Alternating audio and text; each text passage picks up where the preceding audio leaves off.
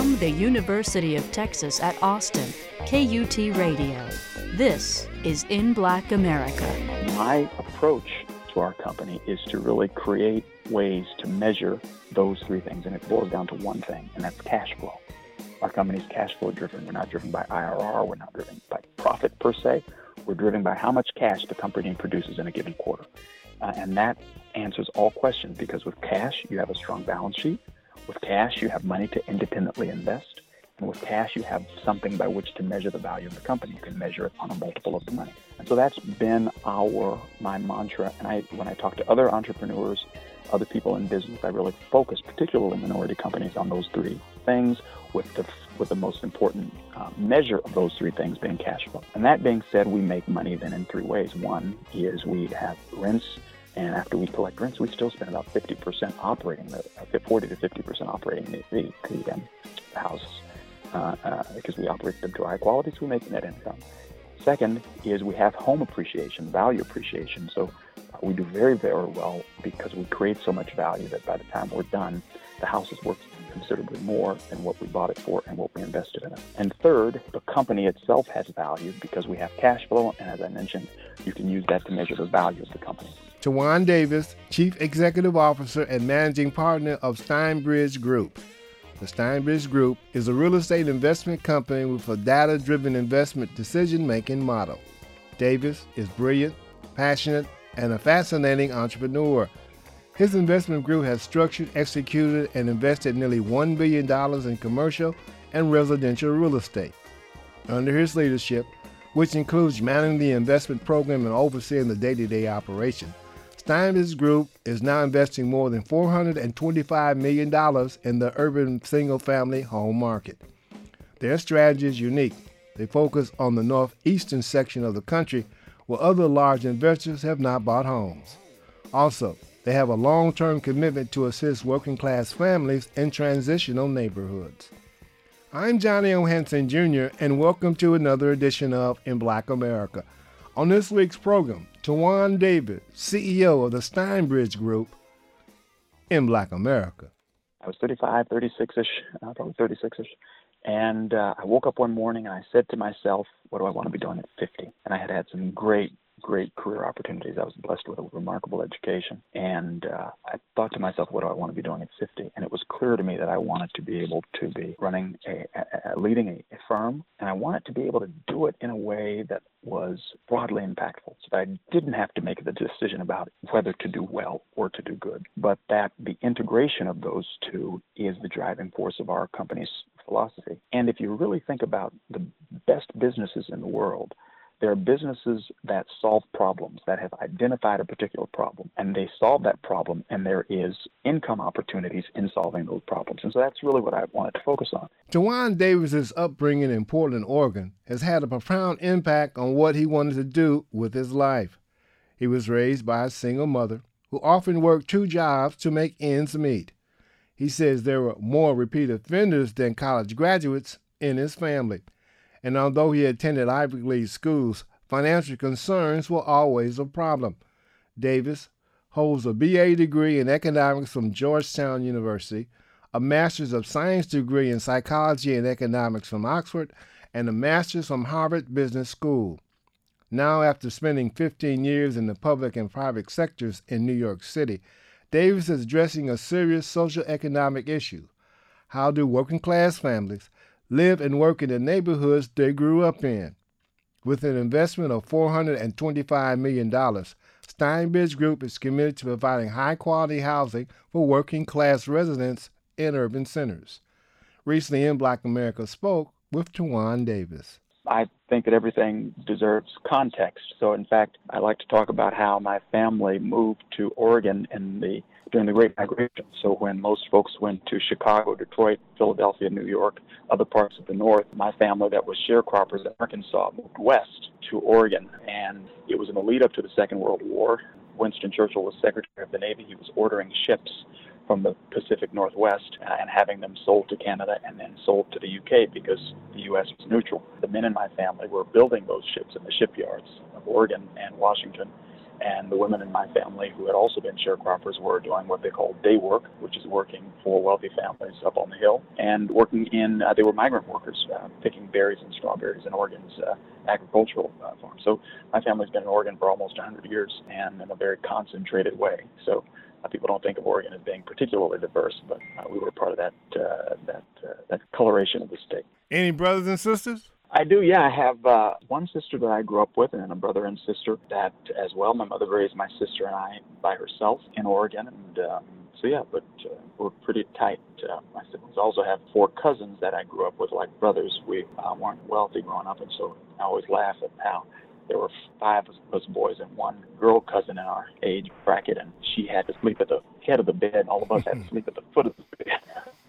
so that was so that was uh, so yeah, I have a pretty strong extended family. How did you happen to go from Oregon to Georgetown University on the other you know, coast? interesting. It, you know, I had never been. If you, if you go up both sides of my family tree, it seems as if I'm the first person to finish college. We had a couple of fits on start there, and, uh, and the cousins that I'm still very close to today, a lot of them ended up in the system and were recidivists and were in and out of uh, that, and a couple of them, I don't think, finished high school.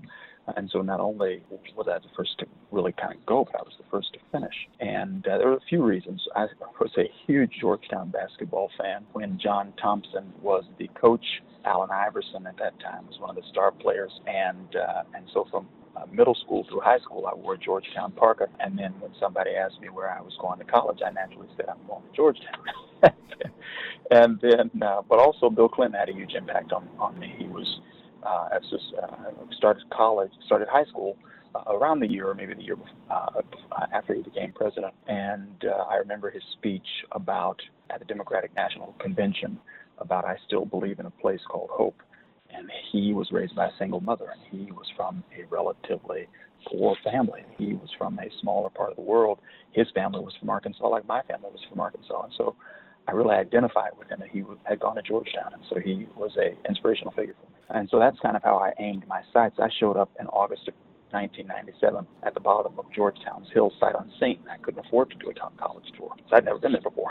Mm-hmm, so mm-hmm. I dragged my trunk up New South Hill and started uh, and started my college career there. It was a pretty impactful experience. What adjustment did you have to make once you arrived on campus? You know, it's interesting. My I had worked to save up some money to pay for my first year and uh, my mother uh, was a little upset with me when I left because we didn't have the money for me to go.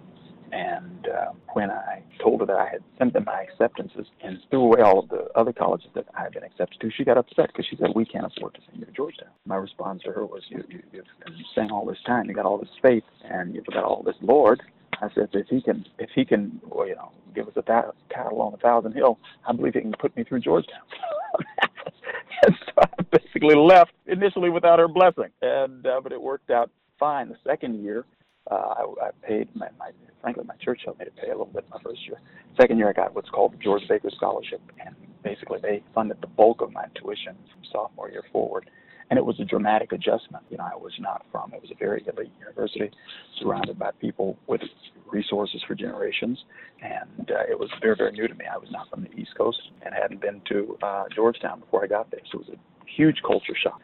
And so it took some time. It took some time, but it was the most impactful experience of my life, and it was the pivotal turning point uh, for everything that was uh, able to come out. Why economics as a major? I was 15 years old. I asked my grandmother why were we so poor, and she could not answer the question. And so, from about 15 to this day, it has been my focus to try to figure out a get my own family and uh, out of uh, economic dire straits, and second, figure out ways to progressively impact the same opportunities for uh, larger communities. I wrote my college entrance exam on you know, how do you on financial possibilities. I wrote when I went to grad school. I wrote my grad entrance uh, paper on taking real estate and using it to uh, impact communities. I wrote my graduate thesis on that. I wrote my business school entrance on that. I wrote my exit on that. I mean, this has been really the focus of my life for 20 years now.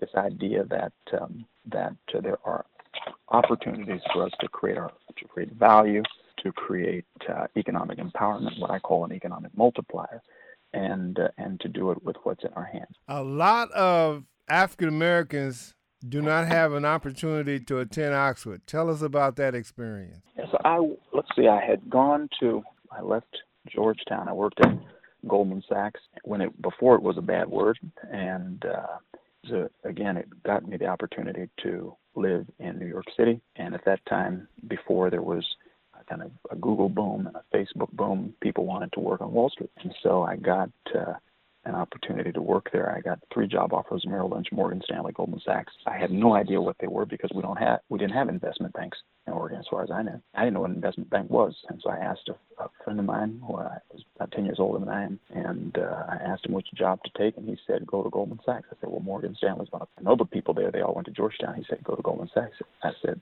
He, I said, well, Merrill Lynch is going to pay me more. He said, go to Goldman Sachs. So that opened up a whole possibility for me. And at the time, Goldman was the premier firm and probably still is on Wall Street. That introduced me to New York, and then I decided to go to either business school or law school. And with my eyes set on law school, I thought a good bridge to that would be some time abroad and not to waste time. And having never lived or really traveled much outside of the country before, I didn't want to waste my time. And so I decided to really focus on trying to get a grad degree. So I went to Oxford and I studied, I was in the sociology department and I studied economic impacts of nonprofits taking real estate a- assets to really uh, become major employers in their area with a focus on the Rust Belt in upstate Michigan. Uh, and again, you know, kind of a recurring theme is really trying to find ways to use what I call latent assets. I have what I call the latent asset theory that uh, there are assets that we have, real estate assets or interpersonal assets that we need to activate that will create opportunities for us in, in the long term. When did you decide to found Steinbridge Group?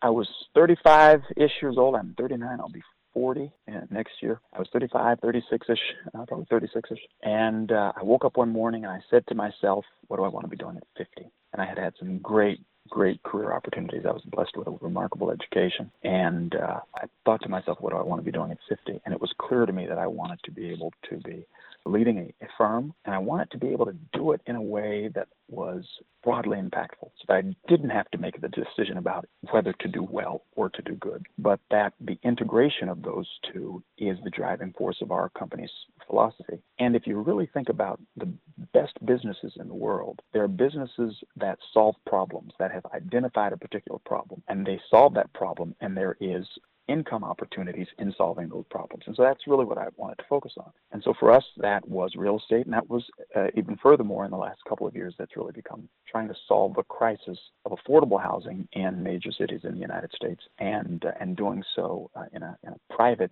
investment way. Tell us about being socially responsible along with urban real estate. Well, our approach is that the average American family makes about $53,000 a year.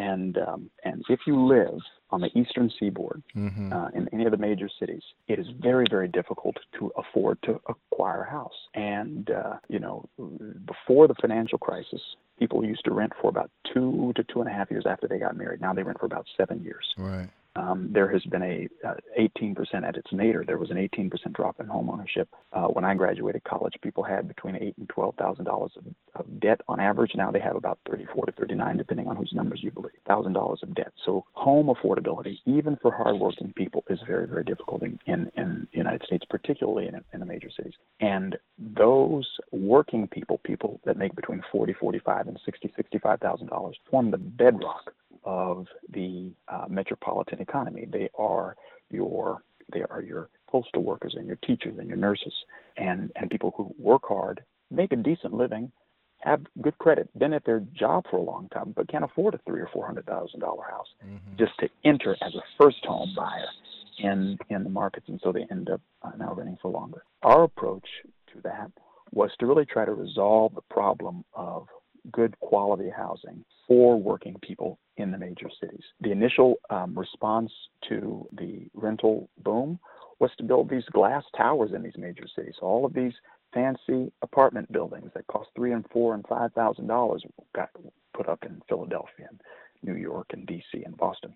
Well, the average family can't afford that. Uh, the average family can afford to spend about 30% of their income on housing, and so they can afford anywhere from a thousand to fifteen hundred dollars a month, nine hundred to fifteen, depending on where they come in, and that's affordable to them. And so uh, there was no real response to the need for quality housing in and around the major cities for the people that form the bedrock of the economy and for the people that need it most. So, therein, our current housing strategy, which is to focus on working people, resolves that problem, but it also is a great investment strategy because we're investing in transitioning neighborhoods. We're investing work in areas where we can use our, our economic predictors and see that values are going to be going up. For every dollar we spend in acquiring a house, we put another 30 cents in to rehab the house, new roofs, new bathrooms, new kitchens. You know, basically, we do a brand new house for folks. And that is uh, allows uh, leads to our, our tenants staying longer because we create a home they want to live in. And so we basically have tried to put together a strategy that responds to a need and at the same time is a very, very good return for its investments to our investors and to our financial partners. And the reason that's important is because I believe that for uh, minority communities and African American communities in particular, we have to figure out ways to independently create economic opportunities and, and wealth creation and job creation. We're an economic multiplier. We have at any given time eight to ten people working on a house, and we probably have you know 20 houses under rehab at a time. So mm-hmm. at any given time, we have 150 to 200 people working around Philadelphia on our houses. We are our attorneys are minority. Uh, you know, our, uh, one of our contracting partners is a large woman-owned business, an African American woman. So we are not just uh, we are not just doing this on our side, but we are also creating what I call an ecosystem of opportunity for people who may not otherwise get those opportunities at the scale that we're getting them, and that's hugely important. So for all of these reasons, we're very very focused on on the work we do, but also on the economic multiplier that we can create doing that work. I understand. If you're just joining us, I'm Johnny O. Hanson Jr., and you're listening to In Black America from KUT Radio. And we're speaking with Tawan Davis, Chief Executive Officer and Managing Partner at Steinbridge Group, a real estate investment company.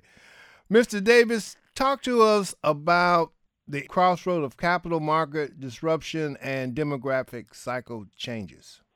Sure. Well, here's one thing I have to remind people that African Americans came to the United States in about 1619 on the eastern shores of Virginia to provide free labor for about 350 years.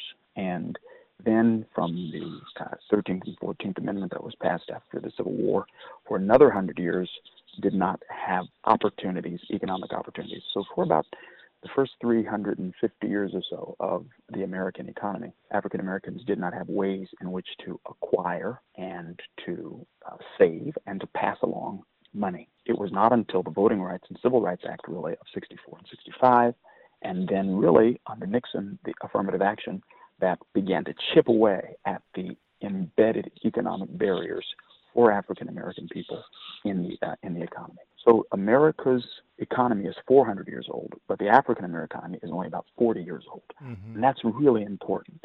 And the reason that's important is because if if the average African American family today has a net worth of about twelve thousand dollars, seventeen if you depend on who's who your whose numbers you're reading. The average American family has anywhere from 120 to 150 thousand, again depending on whose number you're reading. If you were to have given every every slave one or two dollars, I think it is, in 1776 at the uh, at the uh, signing of the Declaration of Independence, and allowed it to grow at the rate of the stock market, it would be worth about 130 to 140 thousand dollars today.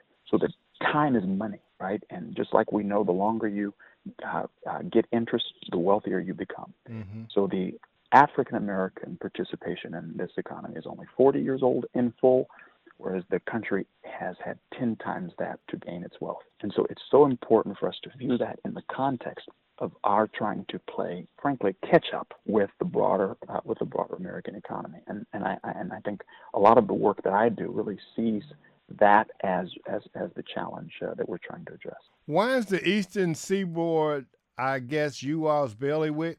Well, a few reasons. So when there are other firms, Blackstone started a company called Invitation Homes. Colony Capital started a, uh, a company that went public and then merged with Waypoint, mm-hmm. all buying houses to rehab and to rent to American families. But when they did it, they did it in the suburbs, and they did it in what's called the non-judicial states, okay. the Texas and Arizona, where you, they can buy houses in Georgia where they can buy houses by the hundreds from a bank out of foreclosure. Mm-hmm. And they started these companies in the financial crisis by buying hundreds, if not thousands, of homes from Wells Fargo and Bank of America and other banks that had just foreclosed on tons of homes. Well, you can't do that in what's called the judicial states, and those are New York, New Jersey, Pennsylvania, Illinois, Maryland, and so forth. Those states have some of the most valuable real estate in the country, and yet each house has to go through the foreclosure process. And so there hasn't really been a program to really rehab homes and to present them to the market. And so that's why we focused on those on those states. Second is we focused on we really believe that, you know, the urban center is where it's at. The millennials are driven by more dense living. The uh, baby boomers are collapsing back on the urban centers to live and to retire, selling their homes in the suburbs. Roughly two thirds of American jobs are driven by the top 15 to 20 cities in the United States and their environs.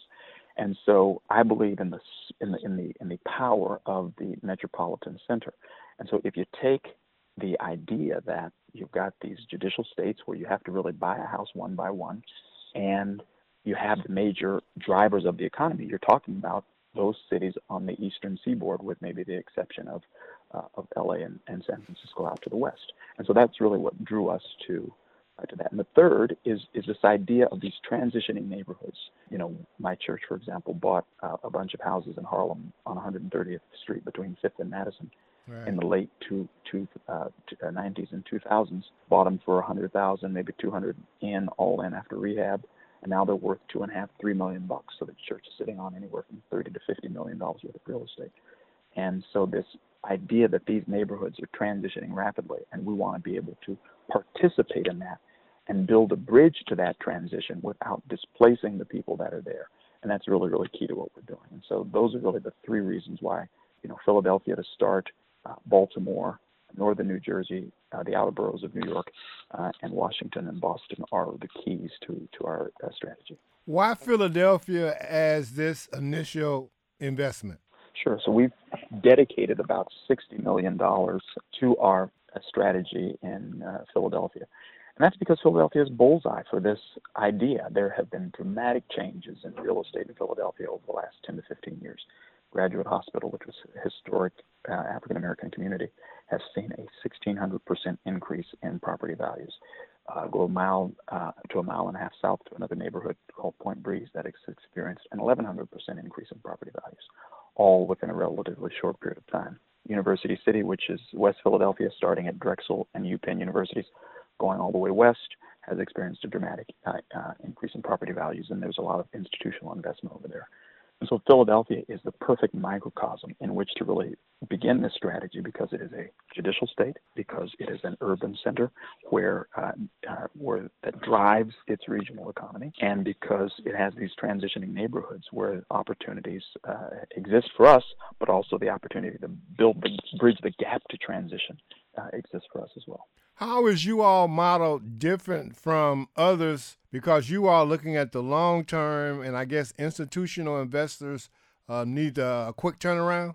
Yeah, it's very different in several ways. Number one, we don't flip, so we hold houses and we improve them, and we our goal is to build full businesses mm-hmm. and to be good neighbors and to be in these neighborhoods for a long period of time, and uh, and, and that's an important one we also are more institutional than maybe the i mean there are one of my favorite set of statistics is there are 133 million housing units in the united states. Of all of those housing units about 84 million are single family homes. So that mm-hmm. strips out all the apartments and condos. Of those 84 million single family homes about 22 million are for rent, and that includes about three or four million two to four families. Of those 22 million houses that are for rent, only 300,000 are owned by investment companies almost all of the rental housing in the United States, even though it is the largest asset class, about $3 trillion, even though it represents one quarter of the American housing stock, only about 1.5% is owned by institutions or uh, institutional quality investors.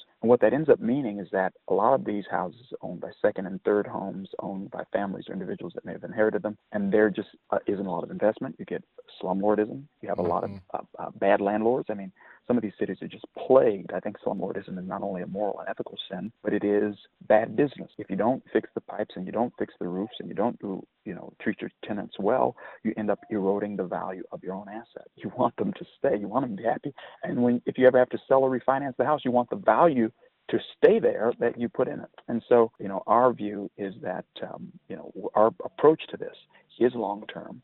Our approach to this is to retain and, and augment, improve the value of the homes that we invest in. And we are not gentrifiers in, the, in, in that way. Our, we're not taking these houses, putting 105% debt on them to have to put uh, build them real quick and then flip them to somebody. We're not doing that. We are buying them with cash often, uh, and then we will maybe put them on a line of credit. But our goal is to rehab and hold. And if our neighbor wants to flip their house, fine. It helps our property values, but we are great to hold. It's a very, very different approach uh, on that regard uh, than, than other people. Tell us about your favorite Bible passage, Psalms 90 12. Yeah, you know, Lord, teach us to number our days so that we may incline our hearts to wisdom. And you know, it's interesting. The the you know the Earth might be I don't know universe. I don't know how old the universe is. Maybe Earth is a, maybe it's a billion years old. Maybe the universe, Earth is a few million years old, and, and maybe you know home, uh, human beings are you know a million years old, and Homo sapiens sapiens are a couple hundred thousand years old, and we get 80 to 84 good years if we're if we're blessed with them, and so that means that every day counts. That means that in a large arch of time, we get a twinkle of an eye, we get a snap of a finger. And we must use each of those days as if they matter. And so it's, I, I'm, I'm a stickler for time. I get up early, I work out, I work, try to spend quality time with the people I care about because it's just so clear to me that time gets away from us. And then, and most people's major mistake I find in life it doesn't have to do with uh, all the time with who they partner with or how they spend money or it's how they use their time. Now, it has implications for who you partner with and who you marry and, and, and, and what you do for work and how you spend your money. But if people could get the idea that the time is an irreplaceable resource, and uh, then I believe we would act differently, we would behave differently, we'd interact with other people differently because we only have so much time with them. And so I, I'm just a stickler for how we use our time. And and that might be why I'm a, you know a bit of a man in a hurry because uh, because I, I just I, my sense is, is that, that life is short, uh, and and I and I, my goal is to try to make the most of what I can and be as impactful as I can. I also understand that you have no patience for naysayers. You know, I got to tell you, funny because my team often tells me that I never hear the word no. Okay. and and and you, you, can tell me no all day, I just don't hear it. Tawan Davis, Chief Executive Officer and Managing Partner of the Steinbridge Group. If you have questions, comments, or suggestions as to future In Black America programs, email us at inblackamerica at kut.org.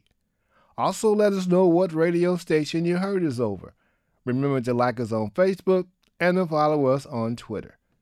The views and opinions expressed on this program are not necessarily those of this station or of the University of Texas at Austin. You can hear previous programs online at kut.org. Until we have the opportunity again for technical producer David Alvarez, I'm Johnny O. Jr. Thank you for joining us today. Please join us again next week. CD copies of this program are available and may be purchased by writing In Black America CDs, KUT Radio, 300 West Dean Keaton Boulevard, Austin, Texas 78712. That's In Black America CDs, KUT Radio, 300 West Dean Keaton Boulevard, Austin, Texas 78712. This has been a production of KUT Radio.